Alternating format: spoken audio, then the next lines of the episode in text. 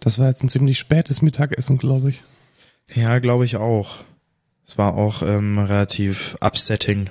War schon ein bisschen frech, dass der ähm, Nahrungsmittellieferant genau zu dem Zeitpunkt, als er hätte kommen sollen, einfach anruft, sorry, Sie haben keine Zeit. Ja. War, da waren wir traurig. Ja, ich bin immer noch traurig und enttäuscht. Ich bin beides.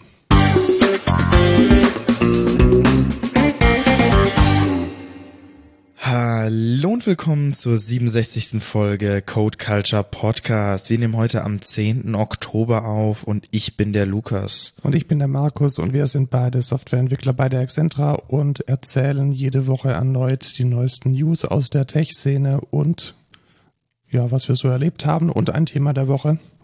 Und also außer heute. Außer heute. Ja, heute ist es so eine, so eine Mischung, weil wir eigentlich eine wichtige News haben, die dann gleichzeitig zum Thema der Woche wird. Aber bevor wir damit anfangen, lass uns doch mit dem Feedback und dem Rückblick beginnen. Gerne. Wir waren, beziehungsweise ich war an der THI mal wieder, an der Technischen Hochschule in Ingolstadt. Genau, repräsentativ als Exzentra. Genau, gemeinsam mit unserem CEO Marco und mit äh, dem Kollegen Kai. Und wir haben in der ersten Woche der neuen Wirtschaftsinformatiker, also der Erstis wie Inf, haben wir ja so drei kleine Vorträge gehalten.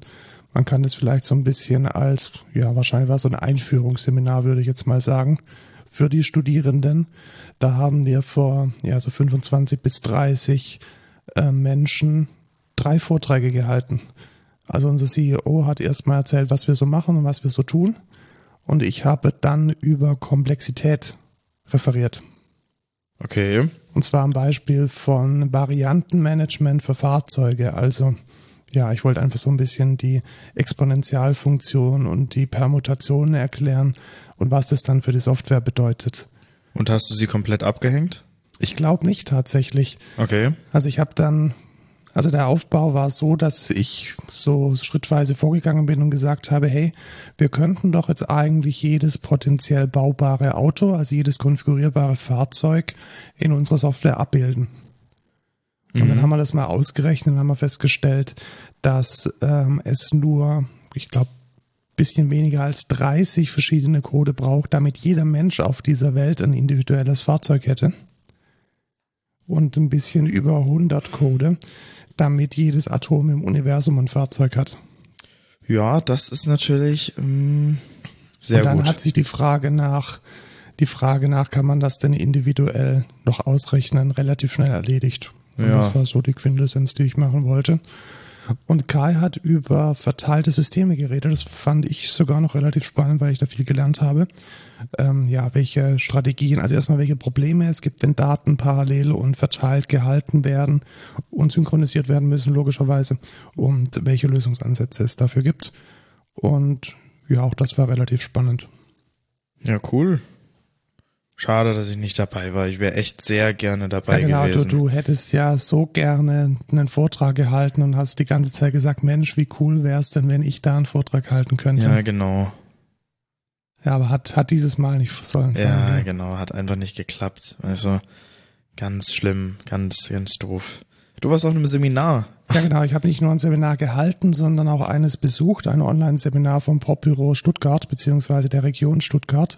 Und da ging es um Musikrecht. Das war mega, mega spannend tatsächlich, weil da mal eine Anwältin dieses ganze Thema von Urheberrecht und was darf man denn und was ist denn Urheberrecht und wie schaut es denn mit den Verlagen aus und was ist denn die GEMA und was hat die denn damit zu mischen? Das fand ich sehr spannend, das mal aufgerollt zu haben. Und das wird dir jetzt nicht gefallen, du wärst wahrscheinlich die ganze Zeit getriggert gewesen. Aber weil das Urheberrecht ist nämlich so ziemlich, also das kannst du nicht mal verkaufen. Also Urheber bist du praktisch nicht nur bis ans Ende deines Lebens, sondern sogar darüber hinaus, weil es vererbt werden kann, sogar noch 70 Jahre nach deinem Tod. Aber wenn ich jetzt einen, ähm, einen Vertrag irgendwie mit Universal unterschreibe, dann gehört der den, denen doch das Urheberrecht, oder? Nee, sie nee? dürfen dann nur damit Geld verdienen aber Urheber bleibst du. Ach krass, okay. Genau, also Heftig. also wenn zum Beispiel jetzt Universal anfangen würde, deine Musik zu entstellen oder sie von anderen samplen zu lassen, dann müssen sie dich fragen. Und wenn du das verbietest, dann hast du das verboten. Und wenn du tot bist und deine Erben das verboten haben und seit deinem Tod keine 70 Jahre vergangen sind, dann äh, dürfen auch die das verbieten. Okay. Ja, also das ist tatsächlich Krass. relativ streng. Wurde aber ein bisschen aufgeweicht. Vielleicht ähm, poste ich dann nachher auch einen Link zu dem Urteil. Und zwar hat Moses Pelham und Kraftwerk haben sich vor Gericht gestritten. Und daraus ist dann so eine ganz leichte Aufweichung für das Recht äh, am Sampling entstanden. So nach dem Motto, wenn man das Original nicht mehr erkennt, und wenn es so stark verwässert ist und so viel kreative Neubewertung erfahren hat, dass es nicht eins zu eins übernommen ist, dann darf man das wohl. Also da ging es ganz konkret drum, dass Kraftwerk, Kraftwerk ist übrigens sehr bekannt dafür, alle zu verklagen, die irgendwas mit ihrer Musik machen. Und äh, Moses Pelham hat für einen ziemlich erfolgreichen Hit von Sabrina Setlur, damals in den 90ern, ein Sample verwendet von Kraftwerk. Und das Okay. ging durch alle Instanzen. Krass. Und da wurde das dann ein bisschen aufgeweicht. Aber ansonsten ist es relativ, relativ stark und relativ, ja, streng sogar. Mhm. Ja, so gehört sich das, oder? Ja, ich finde es auch. Also letzten Endes kommt es ja den Künstlern zugute und den Urhebern. Und ja, die, die, Seminarreihe geht jetzt weiter. Ich werde es am Dienstag lernen, wie das mit der GEMA funktioniert und mich dann auch entscheiden, ob ich mich bei der GEMA anmelde oder nicht. Hat wie immer alles Vor- und Nachteile und ich muss mal schauen, was da überwiegt. Ja. Dann berichtest du uns bestimmt davon. Genau, und jetzt kannst du aber mal berichten über die interessanteste Talkrunde, die du in deinem Leben je gehört hast. Ach so, da wo ich geschlafen habe, meinst du? ja, Google hatte so ein Event, so ein wieder so ein Open Source Event, glaube ich, war das, ähm, mit so einer einstündigen Talkrunde von irgendwelchen Leuten, die halt irgendwas mit Kubernetes zu tun haben und haben dann eine Stunde darüber geredet, äh, ob sie Multicloud wollen oder nicht. Alle wollen Also Multicloud. Multicluster, also nochmal so zum, zum Einordnen ein bisschen. Es war von dieser Google Open Source Initiative eine ja, Talkrunde organisiert und da waren insgesamt sechs Menschen, unter anderem vom CERN, von Apple, von Google direkt, von irgendwelchen anderen Firmen und Organisationen, die was mit Kubernetes machen. Und meine Erwartungshaltung wäre jetzt gewesen, dass man da wenigstens mal so ein bisschen die technischen Details beleuchtet, aber Pustekuchen. War ein bisschen anstrengend. Ja. Also die haben dann tatsächlich eine Stunde lang drüber geredet, ob man jetzt, ob und wann und überhaupt und ziemlich oberflächlich und dann aber auf der anderen Seite auch nicht. Dann war es wieder zu detailreich. Also ich fand, der rote Faden hat, der rote Faden hat ähm, gefehlt. Ja. Ja, wie gesagt, ich habe dann irgendwann gesagt, ja, okay, ich äh, schlaf jetzt einfach. Genau, also das Einzige, was ich mitgenommen habe, ist tatsächlich Multi, Multicluster. Will man nicht über verschiedene Regionen hinweg. Wegen den Latenzen. Das war so alles, was ich mitgenommen habe. Und dafür war dann die Stunde doch relativ lang.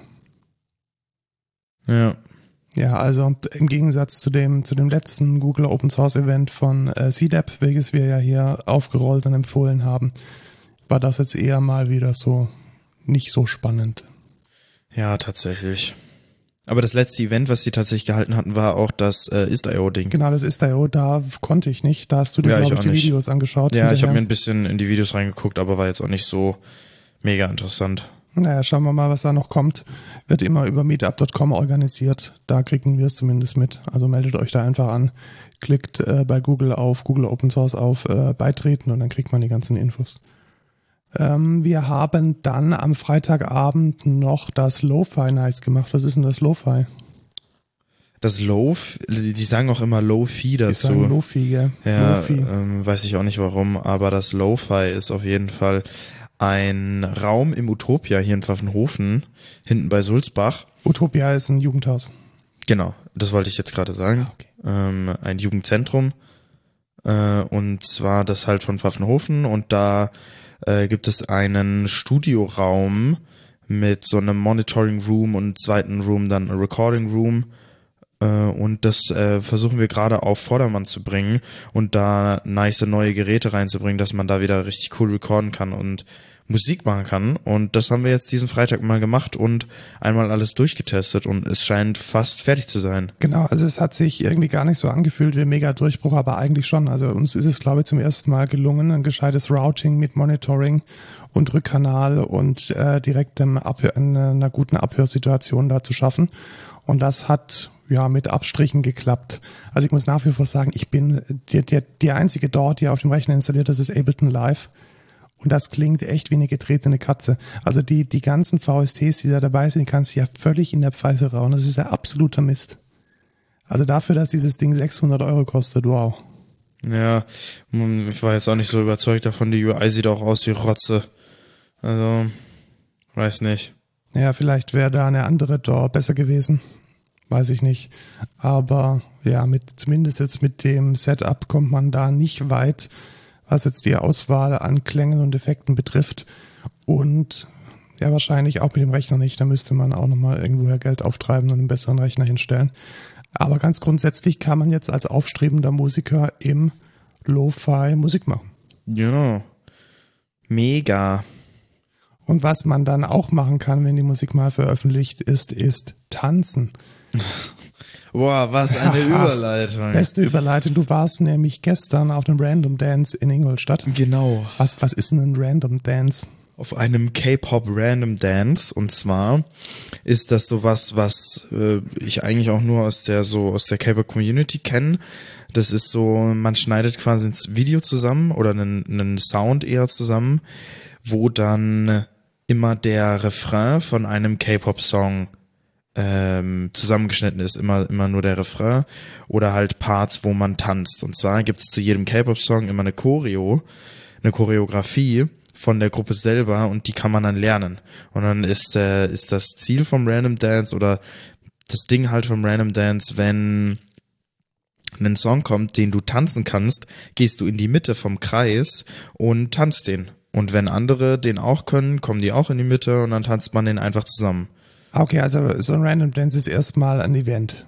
Ja, Okay, genau. also da, da geht man irgendwo hin und dann heißt es, da ist ein Random Dance und dann treffen sich da Menschen und die machen dann das, was du gesagt hast. Und was ich da immer sehr spannend finde, wie organisieren sich denn diese, diese Community, diese Subkulturen? Insta oder ja, Instagram. Also eigentlich fast alles über Instagram. Ähm, das hat jetzt der KDCB, also das Team vom KDCB, ähm, zusammen organisiert. Der, der KDCB ist der Korean Dance Contest Bayern. Äh, einer der größten in ganz Deutschland tatsächlich. Der ist jetzt halt ein bisschen ausgefallen wegen Corona und so, aber jetzt sind sie quasi wieder back mit so ein paar äh, Events quasi und der Random Dance war jetzt der erste Mal wieder nach langer Zeit. Und das war dann wahrscheinlich ebenfalls in einem Jugendhaus, aber diesmal in Ingolstadt. Genau. Äh, Im Fronte 79. Das ist äh, das Jugendzentrum von Ingolstadt. Und genau, da haben wir dann getanzt. Das war echt cool. Also wir haben da irgendwie, waren dann vier Stunden und war mega coole Atmosphäre, mal wieder Leute gesehen, die man von damals noch kennt und ja, hatte ich Bock gemacht. Das nächste Event ist am 20. November, wenn man da, wenn Leute da interessiert sind, die den Podcast hören. Ähm, das ist eine Open Stage, also da wird dann auf der Stage ein bisschen getanzt, irgendwelche Auftritte. Ist die Open Stage limitiert auf K-Pop oder ist es Ja. äh, einfach eine generelle Open Stage? Also es ist Nee. eine ganz spezielle Open Stage für K-Pop. Ja, genau. Also wenn Okay. man keinen K-Pop macht oder mag, dann sollte man da wahrscheinlich nicht hingehen, weil ähm, ist eine K-Pop Open Stage. Das heißt, da werden dann Choreografien oder vielleicht auch Freestyle, aber auf K-Pop-Songs gemacht, genau. Verstehe. Ähm, ziemlich spannend, wie sich so diese, diese K-Pop-Szene aus. Ja, und, ähm, ich bin ja ein großer Freund davon zu verstehen, wie so Kulturen funktionieren. Und irgendwie gibt's da tatsächlich so einen Strain, der so komplett von der Emo-Ecke über Visual Key dann bei der K-Pop-Szene landet. Das hat sich irgendwie schon als die letzten ja, 15 Jahre etabliert und gehalten. Ja, Spannendes Ding. Und aus MySpace wurde dann einfach irgendwann Insta. ja, so ist es. So ist es. Der So ist gute es. Tom ist bestimmt jetzt ganz traurig und muss sich seine Tränen mit den Geldscheinen wegwischen. Ich, ich glaube auch, ja. Die nach dem Random Dance äh, haben wir dann gegessen und es war so gut, dass wir das hier erzählen und empfehlen wollen. Ja. Also wir gehen dahin und ähm, haben Hamburger gegessen und zwar in der Userie Nummer eins in Ingolstadt und es war unglaublich gut. Also ich glaube tatsächlich, es war definitiv in den Top 3 der besten Burger, die ich je gegessen habe. Ja, bei mir aber auf jeden Fall auch. Ich habe jetzt noch nicht so viel, war jetzt noch nicht so viel in, in, in anderen Burgerläden, aber boah, war schon sehr, sehr nice. Also vor allem die, die machen halt alles selbst. Also da war von der Soße bis zum, bis zum Bann alles selbst gemacht. Die Essiggurken machen sie auch selber. Unglaublich guten preislich, durchaus okayisch. Also so knapp über, so um die 15 Euro für Burger mit Pommes. Und ja. ich hatte sogar eine Vorspeise und die war auch mega lecker. Das war so ein gebratener Ziegenkäse mit Salat und Nüssen und Granatapfelkern. Unglaublich gut. Also definitiv zu empfehlen. Und eine lustige Sache ist dann passiert. Wir gingen da einfach hin und dann wurde so gefragt, ja, ja, habt ihr reserviert? Und ich, ja klar, hier 1930. Ja gut, dann, dann wartet hier nochmal kurz für zwei, drei Minuten, bis der Tisch frei wird und dann setzen wir euch hin. Und dann waren wir da drin und alles gut. Und dann hat mich währenddessen irgendwie dreimal eine Nummer aus Bad Aibling angerufen. Ich dachte mir so, WTF, geht jetzt nicht ran, ich bin ja mit, mit Freunden essen. Unhöflich, mache ich nicht. So lasse ich es klingeln. Und dann habe ich, als wir gegangen sind, die Mailbox abgehört. Und ich hatte offensichtlich in der Userie in Bad Aibling reserviert. und demzufolge eigentlich nicht in der Osserie in Ingolstadt. Deswegen wundert es mich, dass wir da in diesem völlig überfüllten Restaurant schon tatsächlich noch einen Premium-Vierertisch äh, bekommen haben. Ja, stell dir vor, wie scheiße das gewesen wäre, wenn wir da wenn einfach wir das gecheckt hätten, ja. Aber wahrscheinlich, wahrscheinlich vertrauen die ihren eigenen Unterlagen nicht so, dass, dass da einfach jeder kommen kann. Also ja. ähm, Unethical Life Pro Tipp einfach sagen, man hätte reserviert. Genau, ja doch, wir haben reserviert. Ja genau, wir haben reserviert. Ja, ja halt leider nicht. Stimmt eigentlich, das, das müsste man echt mal so bringen und dann, ja, wir haben mich aber hier nicht im System. Ja, aber wir haben doch vorhin mit euch telefoniert. Ah, das wäre schon, äh, ich stelle mir vor, das ist mies. Aber ja.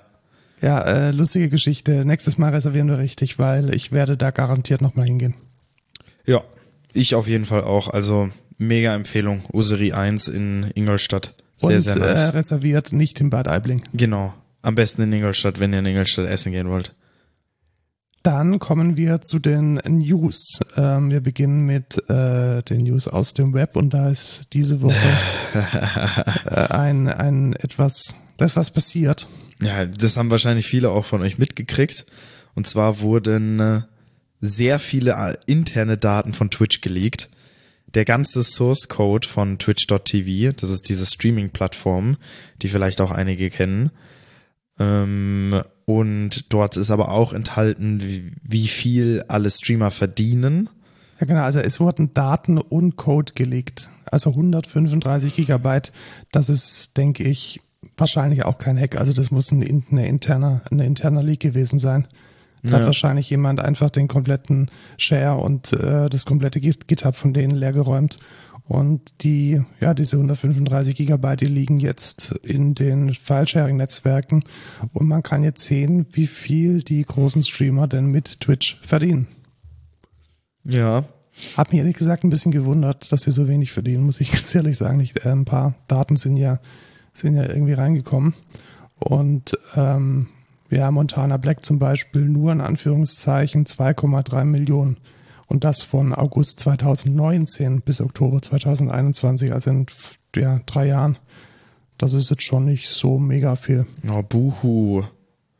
So wenig, zwei Millionen nur. Oh. Ja, also die, ich verstehe dieses Argument nicht. Ja, es ist schon viel. Natürlich ist es viel, aber ich meine, vergleich das jetzt mal mit den großen YouTube-Creatern, die halt mehr verdienen.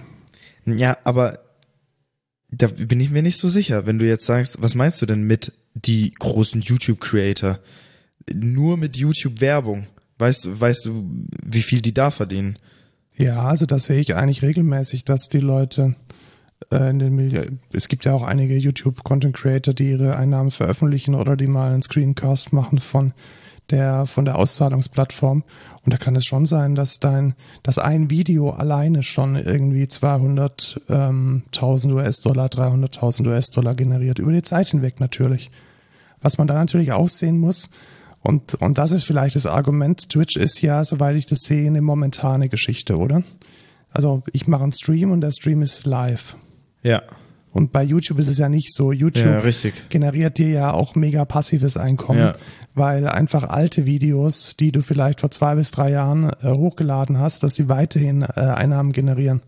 Wahrscheinlich ist es dieser Longtail, der dann den großen Unterschied macht. Ja, und du musst dir aber auch überlegen, das ist ja nur Twitch, das heißt Donations, die während des Streams reinkommen, sind damit gar nicht enthalten und das ist ja eigentlich der Hauptverdienst. Ja, okay, ja, okay, wenn das nur Twitch Payouts sind, ja. Genau, das ist ja, nur, okay. das sind nur Bits, Okay. nur Subs und äh, die Werbung, die die halt schalten während des Streams.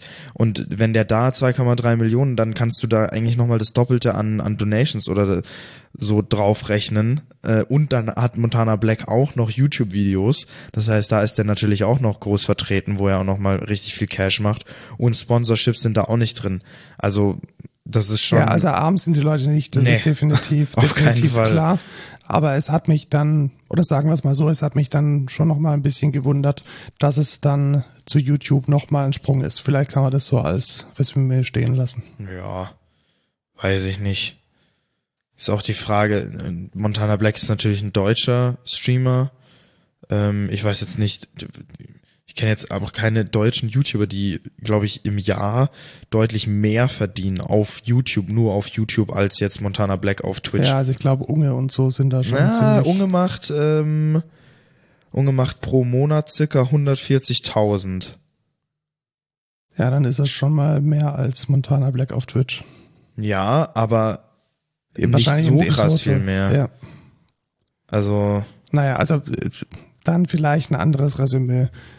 Sie sind nicht arm.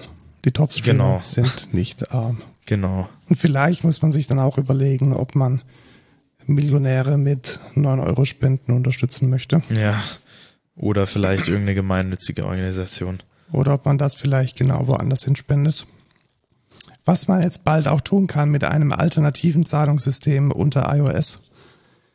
Da gab es ja in den letzten Monaten immer mehr Bestrebungen, die das Monopol von Apple aufzuweichen mit den In-App-Purchases. Und tatsächlich hat jetzt die Zahl der Zahlungsdienstleister Paddle angekündigt, da was anzubieten. Und zwar wollen sie ein eigenes In-App-Purchase-System für die iOS-Plattform beziehungsweise für Apps auf der iOS-Plattform anbieten. Und ich bin mal echt gespannt, ob Apple das zulässt. ja, das wird interessant auf jeden Fall. Also so wie ich das verstanden habe, äh, funktioniert der tatsächliche Zahlungs, ähm, die tatsächliche Zahlung funktioniert nicht in der App.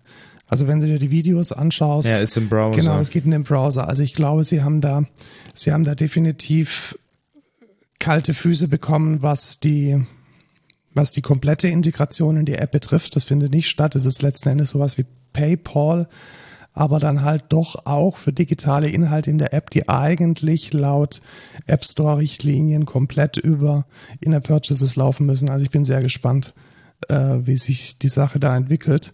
Und ganz klar, also Apple verlangt zwischen 15 und 30 Prozent und äh, Paddle möchte 10 Prozent.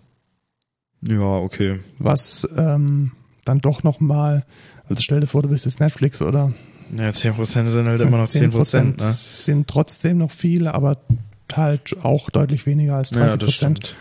ich finde da ein bisschen, Aber rein theoretisch könnte man dann auch einfach sagen, dann macht das Netflix halt selber. Also Ja, Netflix wenn, wenn selber Paddle machen, das kann, deine- dann kann das Netflix auch deine, einfach so. deine Random Yoga App, die irgendwie, Ja, genau, die können kann dann das benutzen, Zahlungsinfrastruktur gar nicht, gar nicht abbilden. Ähm, und ich glaube, das ist genau der, das, das, das geht big, das skaliert horizontal.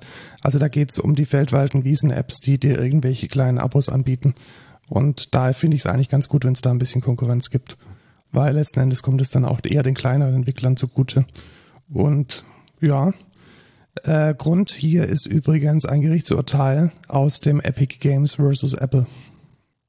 Also, dass das jetzt erlaubt ist, ist eine direkte Folge Ja, aus diesem Urteil. krass. Und damit machen die auch hier massiv Werbung. Also das ist gleich der erste Satz auf der Sign-up-Seite für Entwickler. The Epic Games versus Apple verdict clears the way for app creators to choose an alternative to Apples payment system. Also hat's vielleicht doch was gebracht. Der Sandkastenstreit zwischen Apple und Epic. Ja. Nächste News betrifft Spotify. Nee, die Konkurrenz dazu. Ja, genau, aber ich würde sagen, das betrifft Spotify Es auf jeden betrifft Fall Spotify, auch. weil das tatsächlich ein Feature ist, das ich mir schon mega lange und oft gewünscht habe für Spotify. Und jetzt hat dieser es geliefert. Und zwar wie folgt. Es ist, das Feature nennt sich dieser Flow. Und man kann mit Flow eine Mut auswählen, also eine Stimmung. Da gibt es gerade sowas wie äh, Romantik, Motivation, Chill, Melancholie, Focus, Party.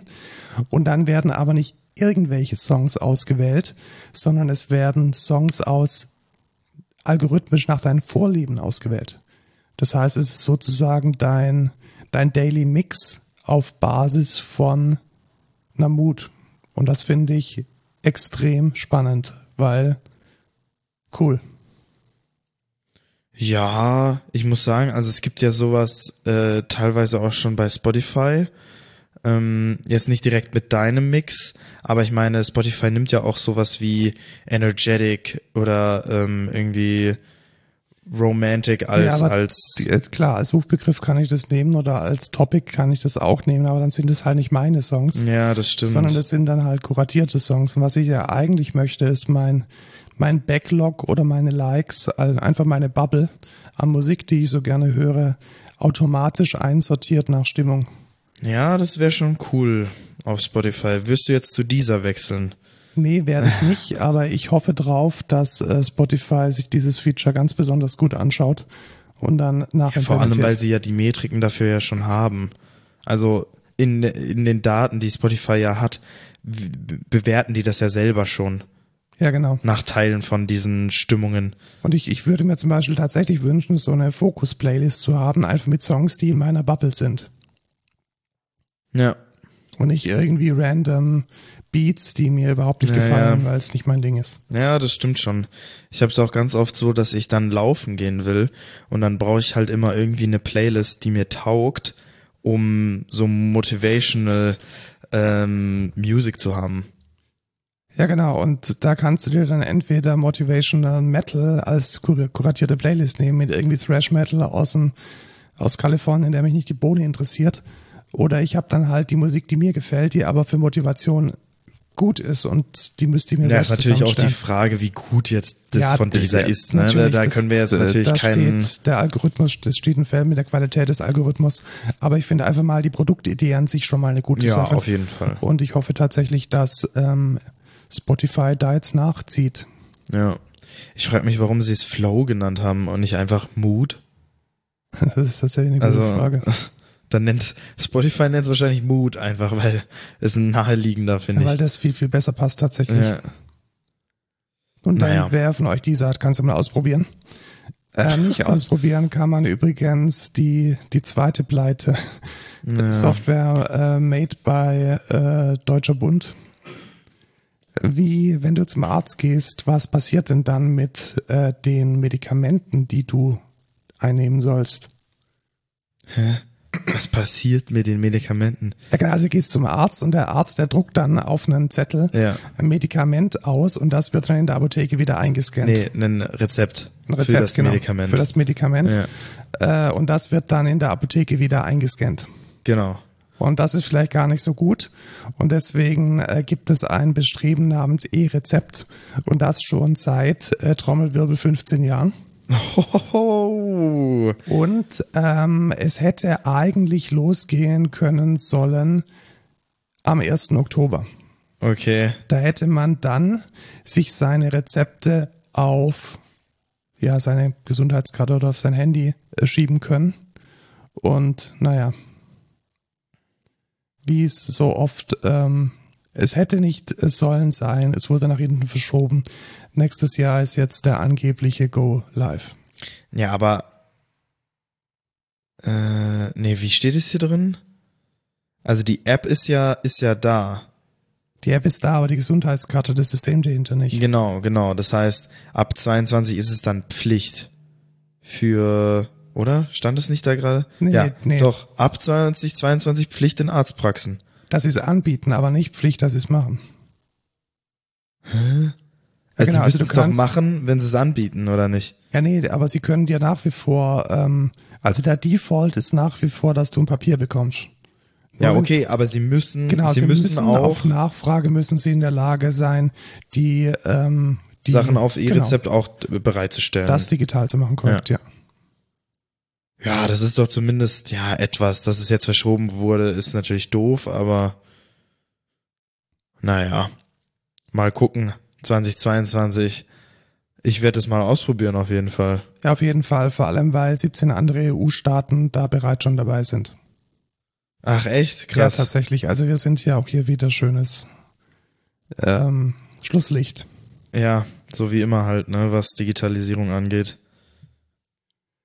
Ich habe mir jetzt mal die, ich habe mir jetzt mal die App geholt. Mal gucken, ob das gut funktioniert oder nicht. Die App, also du meinst die Rezepte-App. Die E-Rezepte-App. Genau, Ja, nicht zu verwechseln mit chefkoch.de, das sind andere Rezepte. genau, das sind ähm, nicht ganz die Rezepte, die ich will. Ja, tatsächlich. Wobei, es gibt auf Chef, Chefkoch echt gute Rezepte. Das stimmt. Du hast mir mal das, ähm, was war's denn, das Mozzarella-Hähnchen empfohlen. Ja, genau, und das ist jetzt einer deiner Lieblingsrezepte, oder Tatsächlich, das ist sehr gut. Ja, Mozzarella-Hähnchen, beste.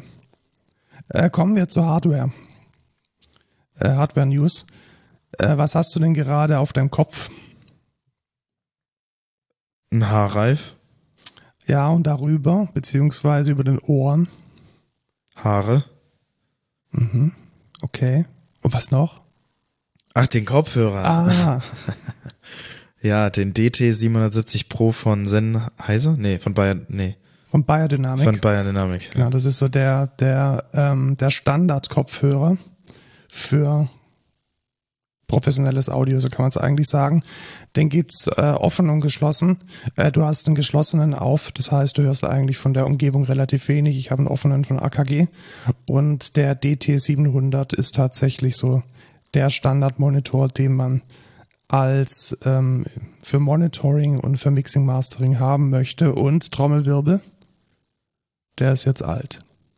Ja, dann kauft ihr mal direkt den neuen. Genau, weil es gibt äh, den DT900 und den DT700 jetzt als neuen Pro X und das sind tatsächlich Big News, weil ich glaube, dieser Kopfhörer hat sich die letzten 25 Jahre nicht evolviert und ist jetzt dann neu. Ich finde, das sieht ein bisschen schicker aus. Hast du dir mal angeschaut? Ja, tatsächlich, finde ich Also, auch. Ich glaube, der macht sich in so Bisschen einem sleeker. ja, macht sich in so einem Stream jetzt äh, ein bisschen besser. Und soweit ich das sehe, hat er jetzt auch Mini XLR zum Abstöpseln. Also man kann das Kabel jetzt Wie geil. man kann das Kabel jetzt äh, wechseln und Nein, das ist ja das Beste ja, überhaupt. tatsächlich, man kann damit mega gut umgehen, weil es kommt ziemlich oft vor, dass sich die Kabel verheddern. Ja. Und da will man eigentlich nicht den ganzen Kopfhörer irgendwie Ja, oder auch für Knoten. Lieferung. Also das ist Ja, doch, das ist doch der Punkt, der am ehesten kaputt gehen kann am Headset. Ja, Und wenn man den abstöpseln kann, dann ist es einfach viel safer. genau, da kann man beliebig auf dem Stuhl drüber fahren. Ja, genau. Ich bin Weil nämlich, wenn jetzt das Kabel kaputt geht, musst du den ganzen Kopfhörer ja, ersetzen. nicht von meinem AKG, also mein AKG. ja, von, nee, aber von deinem DT 770 genau, Pro. von, ja genau. Oder ich muss ihn halt reparieren lassen und dann muss jemand lösen. ja, aber dann kannst du den auch gleich neu kaufen. Also Ja. Und äh, überraschenderweise sind die Preise halbwegs stabil. Also 249 Euro finde ich jetzt nicht, nicht überteuert, muss ich sagen. nö, finde ich jetzt auch nicht. Ist eigentlich solide, sag ich mal. Ja, und ähm, ich bin tatsächlich am überlegen, meinen offenen AKG zu ersetzen damit. Mach es. Mach es. Warum denn? Neue Sachen, das ist Neue immer Sachen, cool. einfach nur, einfach nur, weil Einfach neu ist. Konsum. Konsum.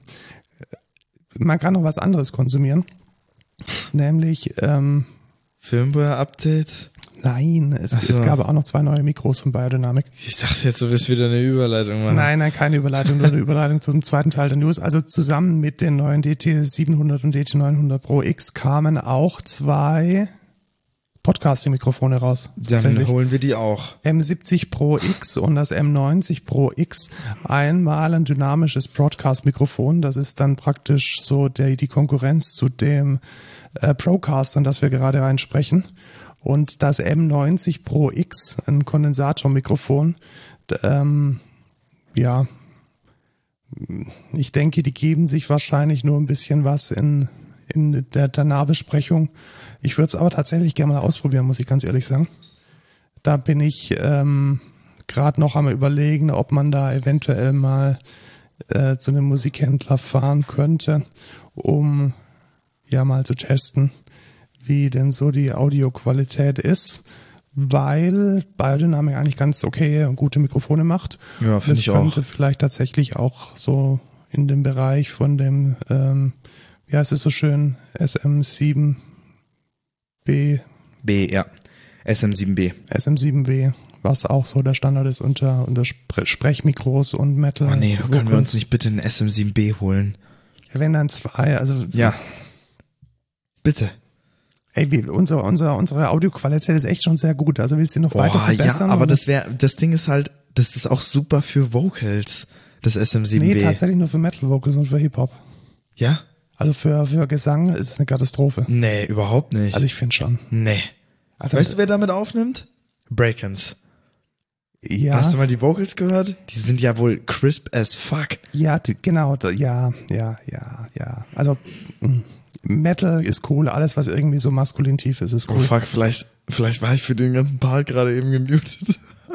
Ich schau mal kurz Lass rein. kurz gucken. Äh, nee, was Nee, tatsächlich okay, gut. Hast, du, hast du gut gemacht. Habe ich mich, habe ich mir gut gemanagt hier. Genau, du hast nämlich äh, dir ein Getränk geholt nebenher und deswegen musste ich hier auch So überbrücken. einen Monolog führen, so einen ja. Monolog führen über die tollen Mikrofone, die wir hier ausprobieren werden. Aber äh, coole Sache bei Dynamic, deutsche Firma, äh, teilweise zumindest made in Germany. Äh, Schaut euch mal an, wenn ihr gute Kopfhörer und gute Mikrofone haben wollt. Äh, kauft euch das nicht, wenn ihr Hi-Fi macht. Also wenn ihr damit Musik hören wollt, absolute Katastrophe. Also äh, taugt nicht. Ja, ähm, was für Musik hören vielleicht mehr taugt, sind AirPods. Genau, äh, und die haben jetzt ein neues Feature bekommen, nämlich über ein Firmware-Update. Wurdest du auch schon informiert, dass du deine AirPods vergessen hast? Ja, tatsächlich. Aber erst einmal oder so. Ja, ich finde es äh, relativ gut. Also was, was kann, was können die AirPods jetzt mit dem neuen Update? Sie verhalten sich ähnlich wie so ein AirTag. Ja. Also man kriegt da eine Information, hey, äh, du hast deine AirPods vergessen, willst du die vielleicht mal wieder abholen? Und ja, funktioniert echt gut. Also Standard-Anwendungsfall, ich lasse die AirPods in der Firma und wir gehen mittags essen. Und wenn ich dann so 200, 300 Meter von der Firma weg bin, kommt die Nachricht, hey, pass mal auf, deine AirPods liegen hier noch im Büro. Ist das cool so oder nicht? Ja. Und äh, fand ich eigentlich ein ziemlich, ziemlich nettes Feature.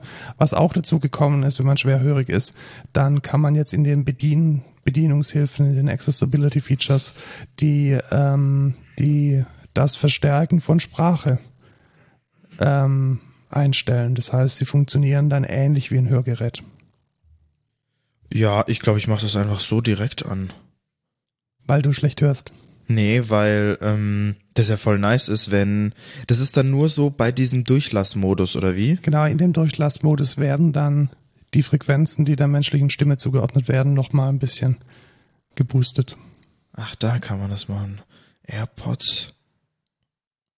Äh, toll. Aber wo kann man das denn? Muss mal einen Blog-Eintrag lesen, den ich Ja, hier. muss ich mal, muss ich mal. Klingt teilweise, es ist ein bisschen versteckt irgendwie mittendrin in Ja. den ähm, Accessibility-Einstellungen. Ja.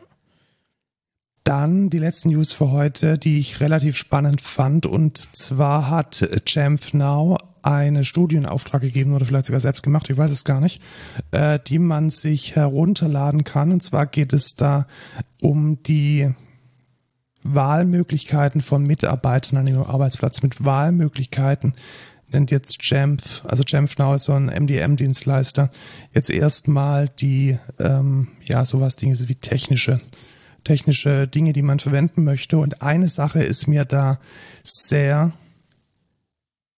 aufgefallen. Und zwar, dass 62 Prozent der befragten Mitarbeiter einen Apple Laptop wählen würden, wenn sie die Wahl hätten.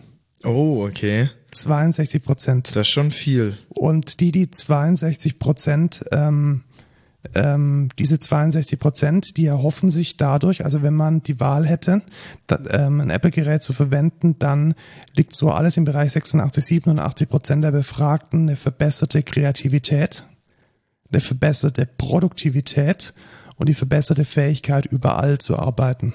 Mhm, ja. Und nur 35 Prozent würden ein anderes Gerät bevorzugen. Also Preisfrage, hat Apple jetzt auch den PC eingeholt?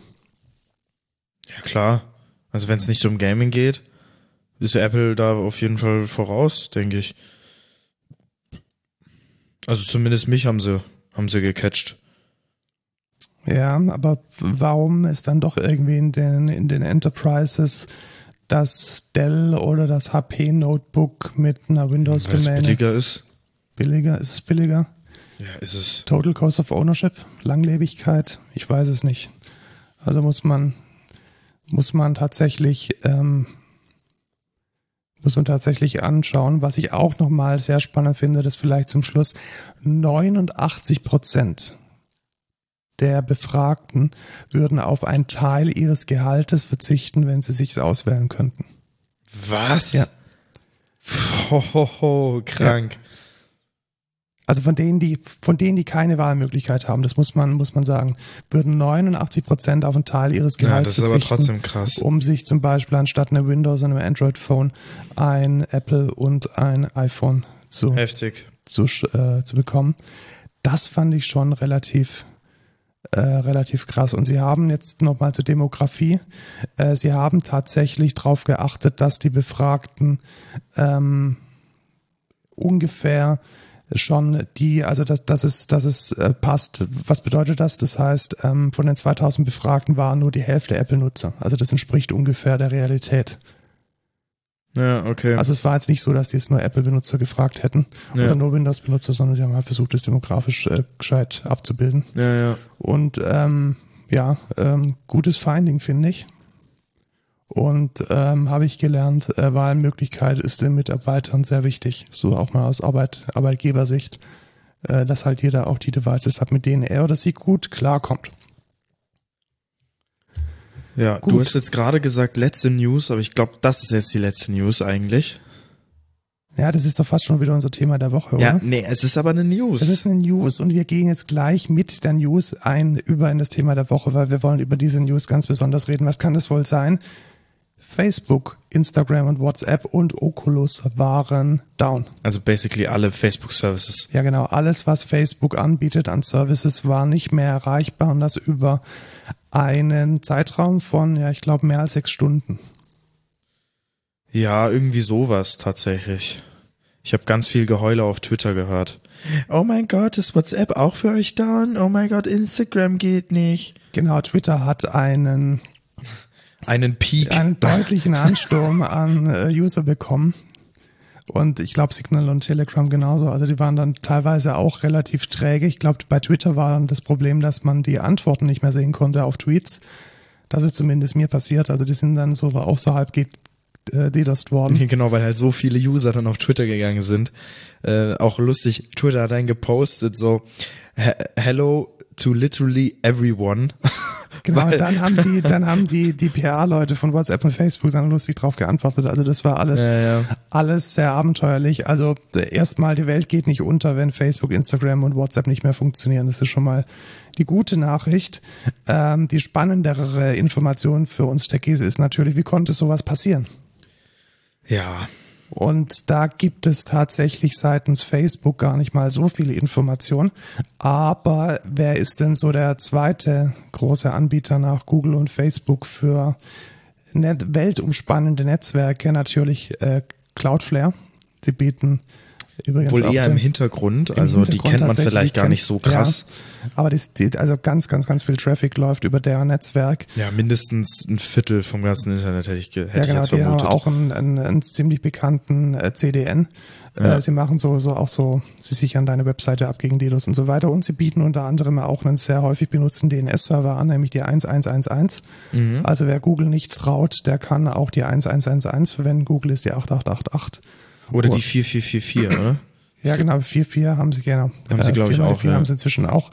Äh, Cloudflare hat viermal die 1 und sie konnten jetzt, äh, auch weil sie einfach ganz viel in ihrer zeitlichen Datenbank oder in ihrer Time Series Datenbank speichern, herausfinden, was da eigentlich passiert ist. Also, was ist erstmal ganz grundsätzlich passiert? Äh, Facebook hat sein DNS kaputt konfiguriert und das ist eigentlich überhaupt kein Problem, weil man müsste das ja relativ easy wieder fixen können. Ja, Pustekuchen die Infrastruktur ging dann halt down und die Leute kamen dann nicht mehr in ihre Büros rein und konnten sich nicht mehr ins VPN einloggen, weil das DNS nicht mehr geht. Das heißt, man hat praktisch die Türe zugeworfen und den Schlüssel drin gelassen.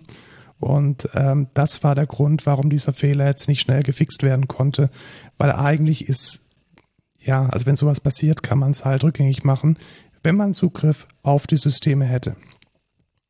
So, und jetzt wollen wir mal äh, durchgehen, was da denn passiert ist.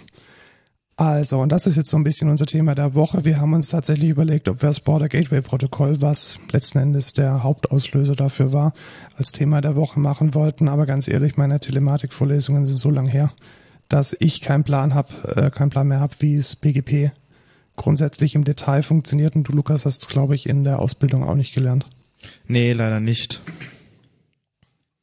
Ja, also ganz grundsätzlich das Border Gateway Protokoll BGP ist ein äh, Mechanismus, mit dem autonome Systeme im Internet miteinander verbunden sind und kommunizieren. Das heißt, äh, so ein autonomes System, also was ist so ein autonomes System? Das wäre zum Beispiel äh, AWS, würde jetzt mal ganz stark annehmen, ist ein autonomes System. Oder jetzt hier auch Cloudflare, Facebook, das heißt so Netzwerke, die von ja, von einer Firma, von einer Organisation verwaltet werden, sind so ein autonomes System und die haben auch eine Nummer, die dann über das BGP kommuniziert und ausgehandelt wird. Das ist die ASN. Und diese ASN, die wird verwendet, um dann über das Border Gateway Protokoll die, ähm, ja, letzten die Routen von einem Netzwerk ins andere zu definieren und zu propagieren. Ja, ja, und wenn man da was ändern möchte in der Art und Weise, wie diese Routen funktionieren, dann äh, macht man über dieses Border Gateway Protokoll Updates. Da sagt man, hey, pass mal auf, äh, dieses, dieses Netzsegment hier funktioniert ein bisschen anders, komm da mal ähm, über eine andere Route rein oder das bin ich, ich bin jetzt hier erreichbar, schau das mal an. Und das ist alles in diesem Border Gateway Protokoll definiert, wie man das macht. Und so um 15.45 Uhr des äh, Downtime-Tages hat Facebook sehr, sehr viele Withdrawals geschickt. Wahrscheinlich, weil wir was umkonfigurieren wollten. Also was wäre dann richtig gewesen zu sagen, äh, ich äh, ziehe eine Route zurück. Das heißt, ich sage, diese Route gibt's jetzt nicht mehr. Und dann gleich danach würde man sagen, hey, diese Route gibt's jetzt wieder. Oder das ist die neue Route. Also es ist dann sozusagen ein Delete und ein Put. Und weil es da wahrscheinlich zu Fehlern kam, also ich nehme mal an, eine Route wurde äh, withdrawn, also zurückgezogen. Und dann waren die Techniker nicht mehr in der Lage, die neue Route zu, ähm, zu publizieren, weil die alte Route weg ist, sozusagen die Brücke, auf der man steht, abge, abgetrennt. Und erst dann ist der Fehler passiert, weil erstmal, wenn die Route nicht mehr da ist, ist es ja, warum sollte dann irgendwas, es gibt ja noch andere Routen, aber nee, die konnten nicht mehr erzeugt werden. Und dann ging in der Folge der DNS-Server von Facebook down. Also der konnte dann nicht mehr erreicht werden, weil es die Route nicht mehr gab. Ja, mies. Und das ne? war dann der Folgefehler daraus. Und dann konnte Facebook.com nicht mehr aufgelöst werden. Und dann ist, hat der ganze Havoc begonnen, der dann lustigerweise auch nochmal dazu geführt hat, dass der DNS-Server von, äh, von Cloudflare ziemlich gededost wird, weil die ganzen Leute halt ständig ähm, versuchen, Facebook.com zu erreichen und ihre eigenen DNS-Server sagen, hey, ich habe keinen Plan, wo Facebook.com ist. Ich frage mal den von Cloudflare. Und dann geht er natürlich auch in die Knie. Und so hat das Ganze dann seinen Lauf genommen.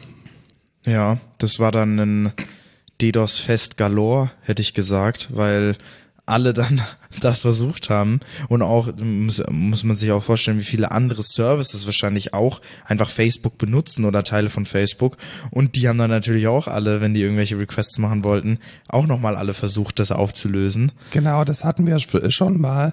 Äh, vor allem natürlich der Facebook Login, Login with Facebook, der hat natürlich auch nicht funktioniert. Ja, genau.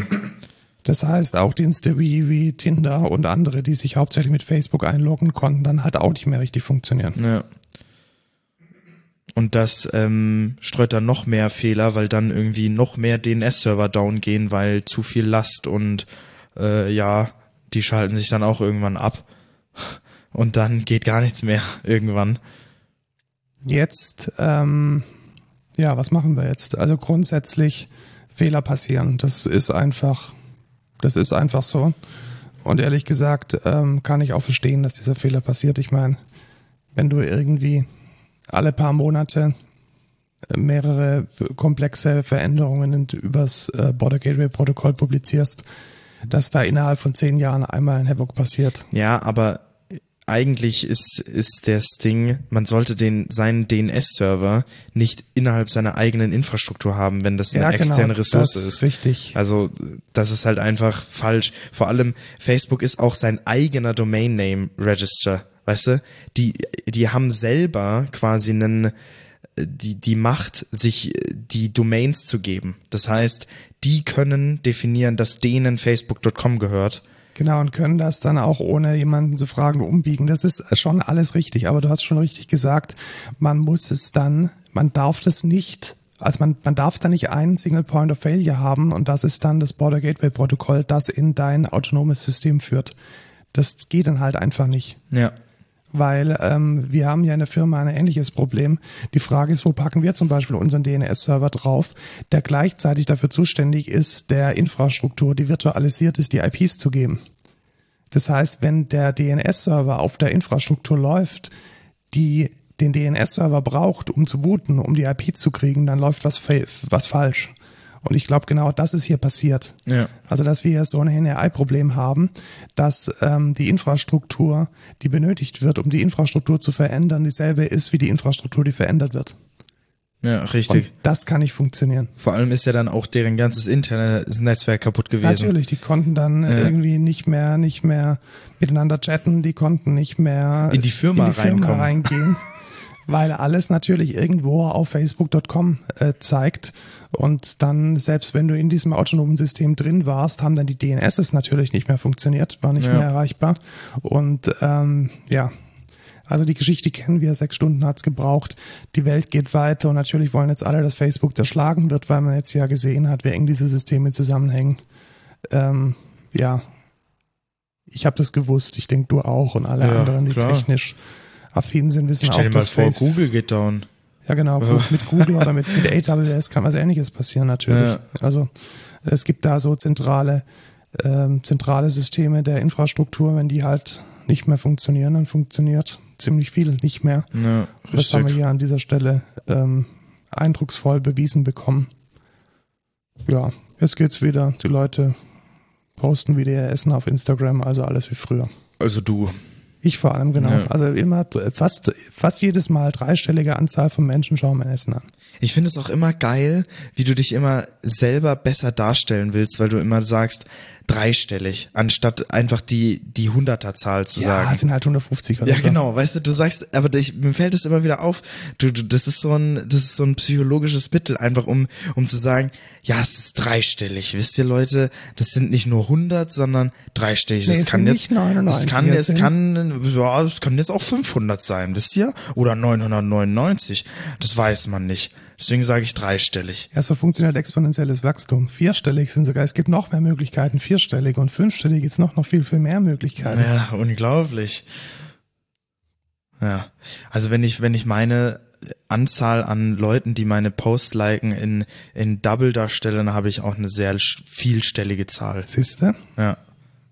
Gut, da kommen wir, kommen wir zurück zu, zu Facebook. Was haben wir gelernt? Ähm, Packt euren externen DNS vielleicht nicht in unser, in euer internes Netzwerk.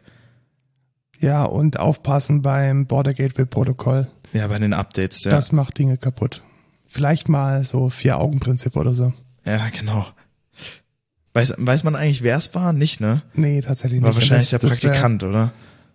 Ja, also ich bin mir, ich bin mir gar nicht so sicher. Ich glaube, Facebook ist auch dafür bekannt, dass jeder eigentlich alles darf. Also ich glaube, die haben auch so Okay. eine so eine Policy, dass es relativ wenig ähm, relativ wenig Beschränkungen gibt. Netflix übrigens auch. Okay, also krass. Netflix geht da sogar noch einen weiter und hat aktiv Systeme äh, eingesetzt, die mal random irgendwelche Services kaputt machen, um ähm, der Chaos Monkey, um sicherzustellen, dass das Gesamtsystem äh, resilient genug ist.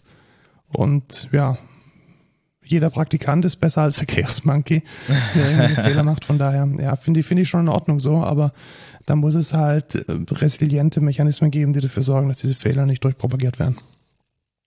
Ja. Gut, ähm, das war gleichzeitig die News und das Thema das Thema der Woche. Ich hatte mich kurz gemutet, da ist die Kapitelmarke. und äh, wir kommen jetzt zu einem Code der Woche.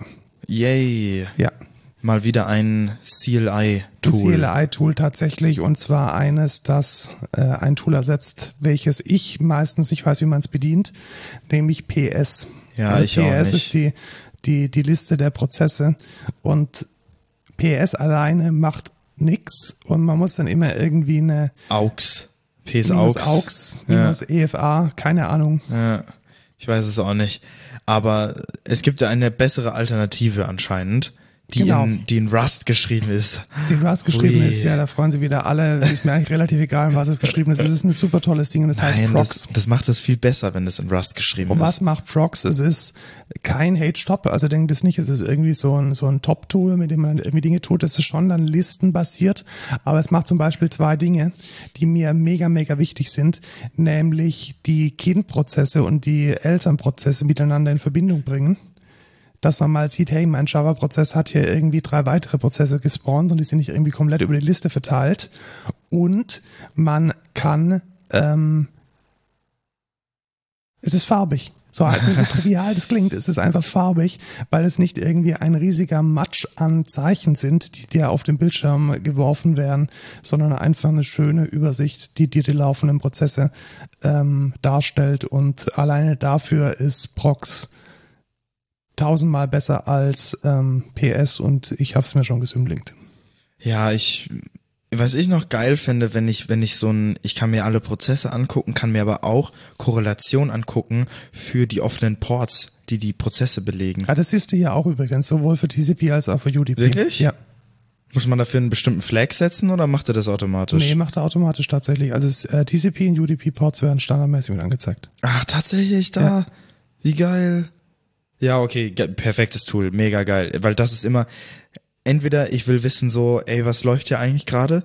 Oder ich möchte wissen, was für offene Ports habe ich denn? Genau, was blockiert denn gerade genau. meine, meine Application vom Starten? Okay, mega. Ja, also äh, ich habe es mir schon installiert und genau dafür auch verwendet. Äh, Finde ich super gut. Und, Nice. Ähm, tolle Sache. Äh, installiert euch, geht mit Brew, geht mit allen großen Paketmanagern. Prox, äh, der Link ist in den Show Notes. Dann kommen wir zum No-Code der Woche. No-Code der Woche. Da haben wir jetzt tatsächlich zwei Serien, weil lo and behold, ich habe mein Netflix wieder reaktiviert und bin deshalb in der Lage, auch eine Netflix-Serie vorzustellen. Aber fang du erstmal mit, mit deiner an. Ja, meins ist relativ lame, es hat eh schon jeder geguckt. Ich bin jetzt auch relativ spät, was es anbelangt.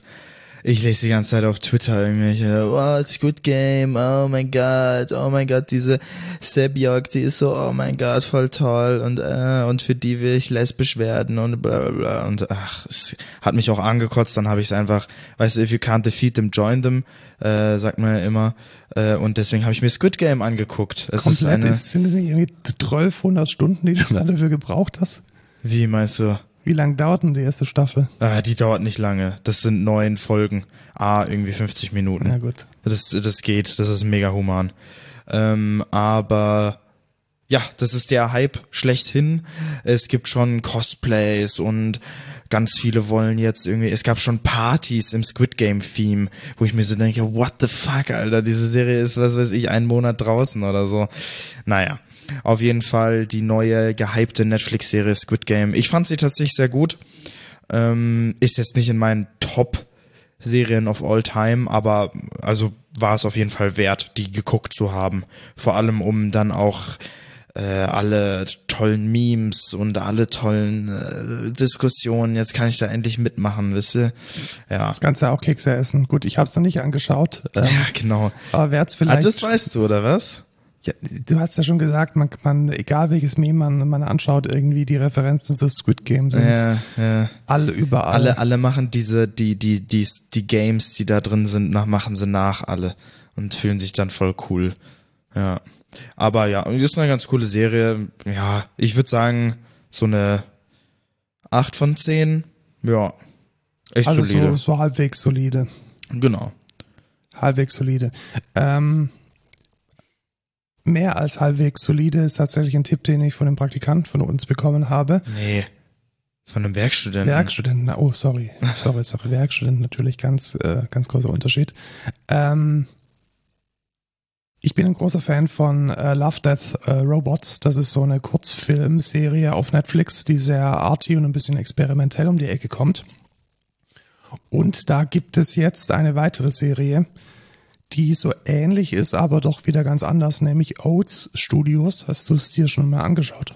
Nee, ich habe es jetzt auch erst empfohlen bekommen. Ich würde es mir aber auf jeden Fall mal angucken. Sieht echt interessant aus. Genau, also es ist, ich habe jetzt die ersten drei Folgen angeschaut. Äh, Die haben nichts miteinander zu tun tatsächlich. So wie bei Love Death Robots. So wie bei Love Death äh, Robots. Sie sind auch unglaublich unterschiedlich in der Länge, wie du siehst. Also von 26 Minuten bis zu vier Minuten ist alles dabei. Tatsächlich sieben Minuten Sieben Minuten, sechs acht Minuten. Sechs Minuten. Also es Krass. sind wirklich, es sind klassische Kurzfilme. Also wirklich äh, Kurzfilme und es ist Kunst. Also erwarte jetzt nicht äh, eine, eine Story, die Sinn ergibt. Erwarte nicht ähm, irgendwelche mega spannenden Dinge. Es ist einfach ähm, Kunst. Ist doch cool. Ja, experimentell. Äh, gemeinsames Thema ist so die die Postapokalypse, also so ein bisschen ja dystopische ähm, Bilder. Ja, aber auch alles immer in einem anderen Artstil. Ja, also der der Weil- Regisseur hat schon seine Vorlieben oder seine Stilistik, was jetzt zum Beispiel das Darstellen von irgendwelchen ja, Lebewesen betrifft. Mhm. Also das sieht man schon, dass das dieselbe, dieselbe Ästhetik ist. Aber ja, die äh, grundsätzlich die Stimmung und auch das, ja, insbesondere das Color Grading ist von Serie zu Serie unterschiedlich. Okay, verstehe. Ja, das Große, was Love Death Robots natürlich ausmacht, ist, dass es von, also jede Folge hat einen anderen Ja, genau, Artist. Genau, und es tatsächlich. ist sehr divers. Also so Ja. divers ist Oats Studios nicht. Es ist halt alles ähm, derselbe Regisseur, aber ähm, alles auch Realfilm. Für ähm, irgendwie so unterschiedliche Animationsstile ist jetzt Love Death Robots, glaube ich, besser. ja, das erinnert dann wahrscheinlich auch äh, ein bisschen an Black Mirror, weil das ist ja quasi Ja, genau, so, dann genau ja, das. mit dem kann ne, man- es ist gleicher kann- Stil, aber immer andere Stories auf ja, jeden genau. Fall. Gleiches ja. Thema, andere Story. Und ähm, ja, im Gegensatz zu Black Mirror ist es einfach ein bisschen abgedrehter. Was? Und, ja, tatsächlich. Abgedrehter als Black Ja, Mirror. deutlich okay, abgedrehter. dann muss ich sagen, Deutlich abgedrehter als Black Mirror, definitiv. Okay, cool. Definitiv. Ja, dann definitiv. interessiert es mich echt. Okay. Und ähm, definitiv eine Empfehlung. Also schaut euch an, wenn ihr ähnlich wie ich mit Mainstream nichts anfangen könnt und äh, eher so die, ja, die, die künstlerische Seite des Films äh, mal checken möchtet. Okay. Ja, dann sind wir jetzt auch schon wieder am Ende dieser Folge angekommen. Es bleibt uns nichts anderes zu sagen, als folgt uns auf den sozialen Medien, zum Beispiel unter @codeculturepod@excentra auf Twitter. Schreibt uns eine Mail an codeculture.excentra.de und werde Mitglied von unserem Team, indem ihr auf karriere.excentra.de geht und euch als äh, UX-Entwickler oder Fullstack-Entwickler in bewerbt. Ja, tschüss Lukas. Ciao, Markus.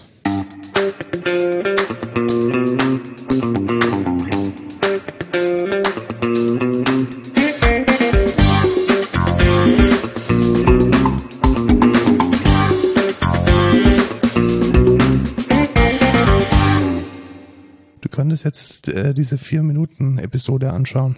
während könnte ich den eigentlich machen. Mache. Ja. Äh, mache ich aber erst zu Hause. Ich will mich da richtig reinversetzen können auf meinem schönen Fernseher. Und du willst mir unglaublich viel helfen beim Cut. Du, ich habe jetzt noch einen Arzttermin.